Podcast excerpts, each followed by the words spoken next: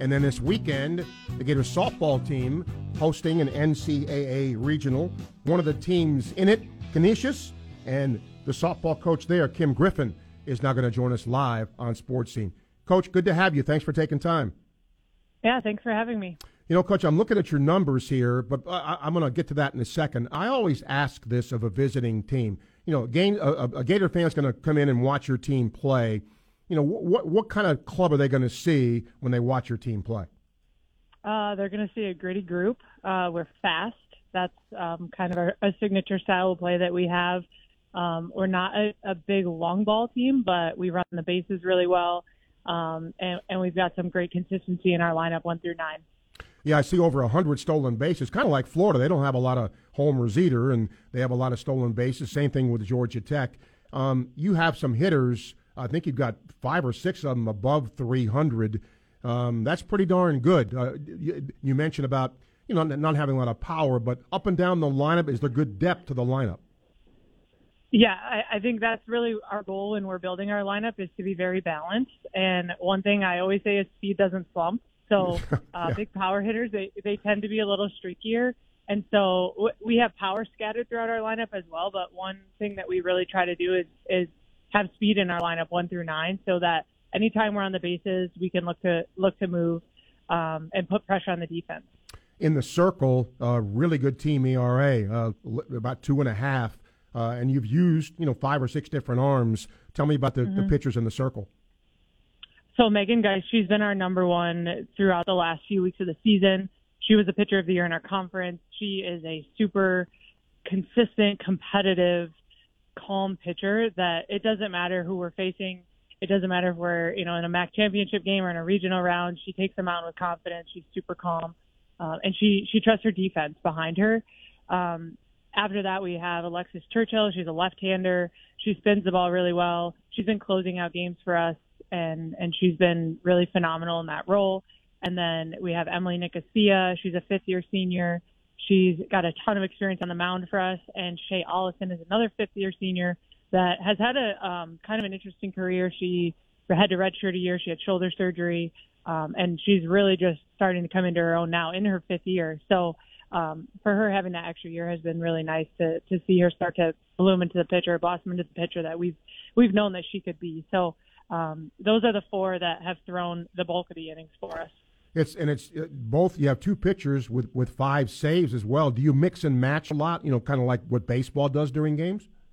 Yeah, we not all the time, but with having the left-hander on our staff, Alexis, she's been coming in and closing out games, and, and she's really just started to own that role. Um, and then we've had Meg come in and and close out some games as well when we're in a tight spot, just because she's so consistent and she gets a lot of strikeouts for us. So she's been um, somebody that that has gone in and um, and close out games as well. Have you been pleased uh, defensively? Absolutely, yeah. Our defense has really um, they we've had good defense all year, but late in the playoffs is when the the defense really started to come alive. We've had some really big plays from our right fielder Sophia Recrozio, um, and just some really solid defense all around from from our infield and outfield. It's been a while uh, since the Griffs have been uh, to a regional, and that's a, a, mm-hmm. a, testament to you and what these kids have done. They they must be super pumped to play.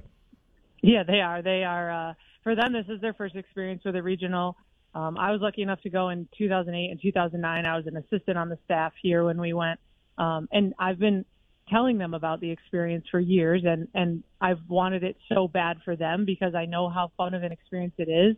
So they're they're all amped up. We're actually we're at our senior luncheon right now, so I just excused myself from the senior luncheon for a few minutes, but um, there we're all sitting at the table together, just talking with other coaches and other athletes, talking about how excited we are to get down to Florida, to play in a big venue, to play against great teams, um, and to really just show everybody what we're capable of.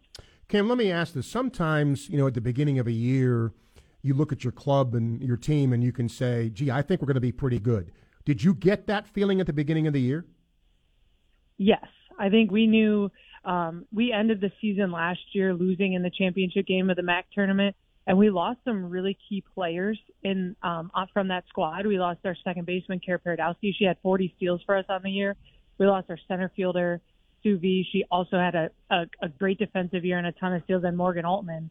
um, another a big bat for us, a big RBI producer, and um, a big she had a lot of stolen bases as well. So we had over 100 stolen bases last year as well, and we lost 70 of those to graduation. Mm. So we knew we had big shoes to fill, but we had people ready to step in that had been kind of waiting in the wings for a year or two to step into those roles, um, and they've done a fantastic job.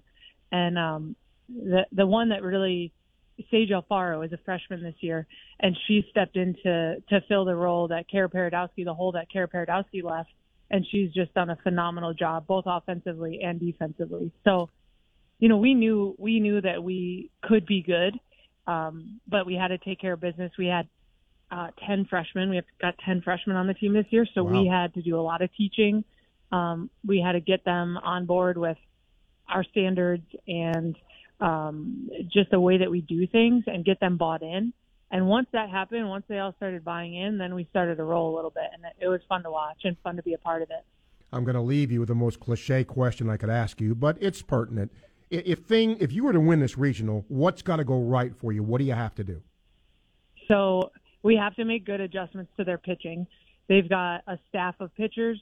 It's not your typical where like a Montana Fouts at Alabama. You know, Florida doesn't necessarily have that pitcher right now, but they have a staff of pitchers that they can use against us. So we're going to need to be able to make adjustments to their pitching, whoever we see from their staff.